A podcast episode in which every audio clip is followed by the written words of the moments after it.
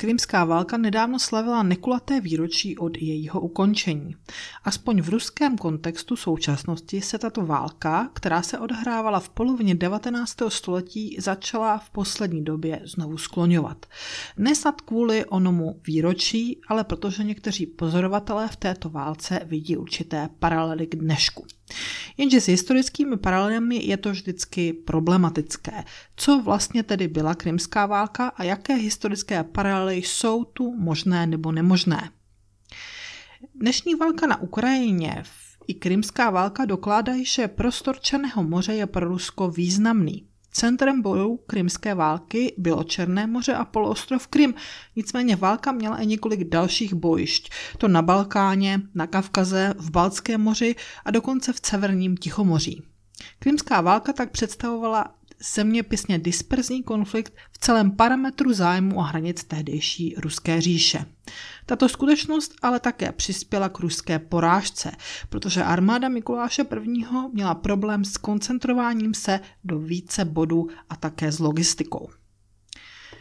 Celkovým kontextem krymské války byla ale takzvaná východní otázka – Tímto spojením se označuje širší okruh problémů spojených s oslabováním Osmanské říše a otázkou zaplňování mocenského vákua například na Balkáně, ale také v oblastech Kavkazu nebo Blízkého východu. Carské Rusko Mikuláše I. bylo v polovině 19. století důležitou součástí uspořádání vztahu v Evropě takzvaného koncertu velmocí. Do vývoje v Evropě zasahovalo jako konzervativní velmoc, zastávající pozice legitimity a stojící proti jakýmkoliv revolučním změnám, které by nějak ohrožovaly vládnutí zboží milosti. Mikuláš I. považoval revoluce za nebezpečí pro jeho vlastní domácí režim. V Rusku se vyhnula revoluce roku 1848 a naopak hrálo roli kontrarevoluční síly, například v Uhrách v roce 1849. Koncert velmocí ale neodstranil konkurenční vztahy mezi velmocemi v Evropě a vedle toho se nijak netýkal ani východní otázky. Vztahy k osmanskému úpadku řešila každá velmoc samostatně a sama za sebe. Bezprostředním důvodem pro konflikt eh, se stal vlastně hodnotový spor dnešním jazykem. Rusko a Francie a Napoleona III. se přeli o to, která z těchto dvou zemí nebo velmocí převezme prestižní roli ochrany křesťanů v osmanské říši.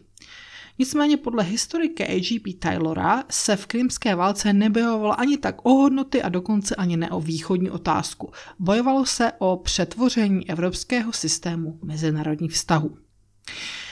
Francii, která sledovala především cíle spojené s prestiží a také s velmocenskými ambicemi císaře Napoleona III., se záhy do konfliktu přidala také Velká Británie, nejsilnější námořní velmoc 19. století.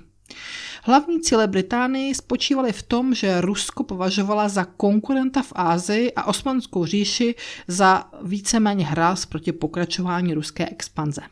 Londýn se dlouho obával například toho, že Rusko by snad mohlo proniknout ze severu do Indie a ohrozit zdejší významné britské panství. Kromě toho ale Londýn nebyl ani příznivcem celé koncepce koncertu velmocí a také vedoucí role Ruska v něm. Konečně tu byla i britská rusofobie, která se rodila už ve 30. letech 19. století a pevně se v britském mínění ukotvila během 40.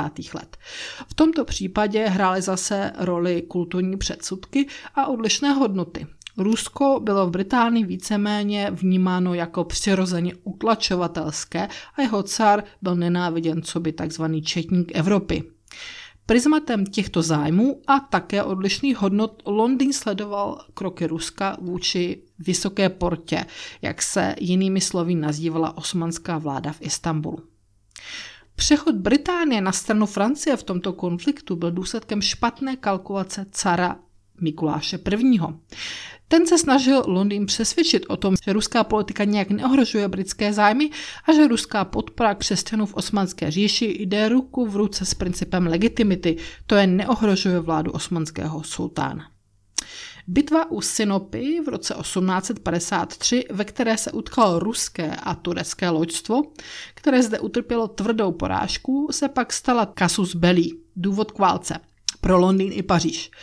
Krymská válka je konfliktem, který vedlo Rusko samo bez spojenců. Záhy se totiž ukázalo, že se na jeho stranu nepostaví ani Rakousko, jeho císař Mikulášovi dlužil za porážku herské revoluce v roce 1849. I v tomto případě se Mikuláš I. přepočítal. Rakouské zájmy na Balkáně, především ve vztahu k Valešsku a Moldavsku, které Rusko okupovalo na samém začátku konfliktu v červenci 1853, dostali před vděčností a hodnotovou blízkostí přednost. Rakousko a Prusko byly členy svaté aliance, která měla bránit autokratické principy v Evropě. Vídeň ale zvolila společně s Berlínem, to je Pruskem, neutralitu. Ještě na jaře roku 1853 přitom Mikuláš I. řekl francouzskému velvyslanci, že se na Vídeň a na Berlín může spolehnout. Fakticky udělal ruský cár hned tři velké chyby v úsudku, jak napsal ruský historik Evgeni Tarle. Mikuláš počítal s tím, že Francie je po revoluci příliš slabá, aby se do většího konfliktu s Ruskem pouštěla. Car také předpokládal, že Rakousko jako spojenec Ruska jeho spojencem zůstane a ve válce ho podpoří. A nakonec neodhadnou reakci Velké Británie, která se přidala na stranu Francie. Tyto tři chyby se pak podepsaly na konečném výsledku války, kterým byla ruská porážka, a to nejen vojenská, ale na prvním místě diplomatická. Ve válečné oblasti Rusko v průběhu roku 1854 ztrácí na síle. V oblasti Kavkazu se mu podaří porazit osmanskou říši, ale už v Dobnu se stahuje z Valašska a Moldavska. V srpnu ztrácí pevnost Bumarsund na Olandských ostrovech, kterou Britové a Francouzi srovnávají se zemí a v září prohrává bitvu u řeky Almy na Krymském poloostrově. Od října 1854 do září 1855 se hlavní ruská námořní základna v Černém moři osedla ob, v obležení francouzskými a britskými silami. V září 1855 tato pevnost po skoro roce obléhání de facto padla. Právě tato série proher nakonec rozhodla válku a v lednu 1856 vede k tomu, že Rusko přijalo rakouské ultimátum o ukončení války a od února do dubna 1856 vyjednává pro Rusko nevýhodné podmínky míru v Paříži které vedly například k tomu, že ruské válečné lodě ztratily na čas přístup ke strategicky významnému Černému moři a také například demilitarizace olandských ostrovů v Balckém moři v blízkosti Finska.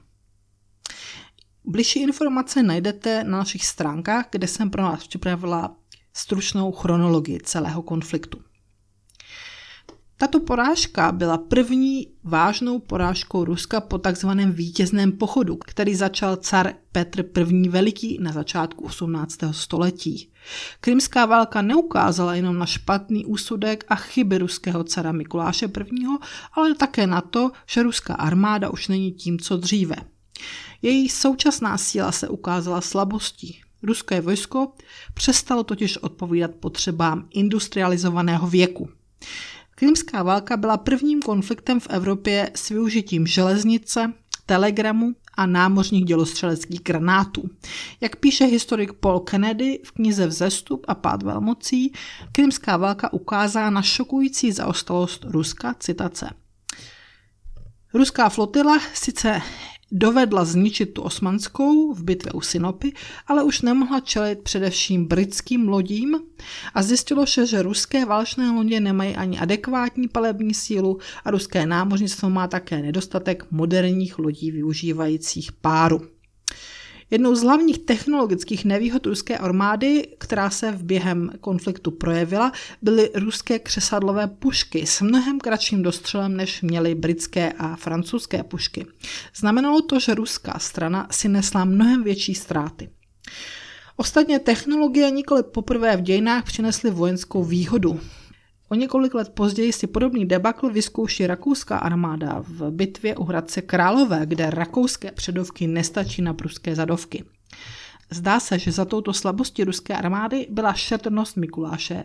Podle historika Williama Fallera a jeho knihy Strategie a moc v Rusku v letech 1600 až 1914 měl Mikuláš zájem o to mít největší možnou armádu za co nejmenších nákladů. Krymská válka rovněž představovala pro Rusko logistický debakl. Posily a zásoby z Francie nebo Británie se na vzdálený Krym po moři dopravovaly v průběhu tří týdnů. Ruská strana měla problém dostat na frontu vojáky z Moskvy i za tři měsíce. Válka byla nepřekvapivě katastrofou pro státní kasu Ruska, kterému na konci války hrozil doslova bankrot. V té době už stal v čele Ruska Alexandr II. Jen 58-letý Mikuláš I. 2. března 1855 zemřel na pneumonii, kterou způsobilo nastydnutí. Car odmítnul léčení a nemoci podlehnul. Právě výměna na trůnu, kromě bezvýchodné situace, umožnila následné uzavření míru, které ale fakticky spečetil jen ruskou porážku. Výsledky války ukázaly, že cíle zahraniční politiky Mikuláše I. se nerealizovaly. Mikulášovy strategické ideje stavějící na vojenském paradigmatu vlastenecké války z roku 1812 se vyčerpaly a Mikulášova armáda byla neadekvátní úkolům, které pro ní stanovil. Byla příliš slabá na to, aby mohla vést úspěšnou válku s Evropany, ale příliš hrozivá na to, aby si je neznepřátelila. Pro Mikulášova nástupce na trůnu byla tato hra jedním z důvodů pro zahájení podstatných reform, které se zdaleka netýkaly jenom armády a námořnictva. Alexander II. pochopil, že modernizovat musí celý systém, nejenom některé jeho prvky. Ostatně armáda byla také odrazem ruského způsobu vládnutí a také ruské společnosti. Industriální věk vyžadoval úplně jinou společnost a úplně jiné vojsko. Tak jak je to s historickými paralelami? I když jich hned několik najdeme, na tomto příkladu, neměli bychom je rozhodně chápat jako návody na vývoj současné situace na Ukrajině. Přesto je tu některých momentů, které určité paralely či souvislosti nabízejí. První. Otázka špatného odhadu či miskalkulace hlavního rozhodujícího aktéra ve vztahu k protivníkům i ve vztahu ke spojencům. Druhá. Spojenecká osamocenost Ruska ve válce. Třetí. Otazníky kolem spojnice mezi určenými cíly a organizační i technologickou adekvátností ruské armády k jejich uskutečnění. Rozdíl také v tom, že na krymskou válku se dokážeme podívat s odstupem, ale na tu současnou, která právě probíhá, rozhodně nikoliv.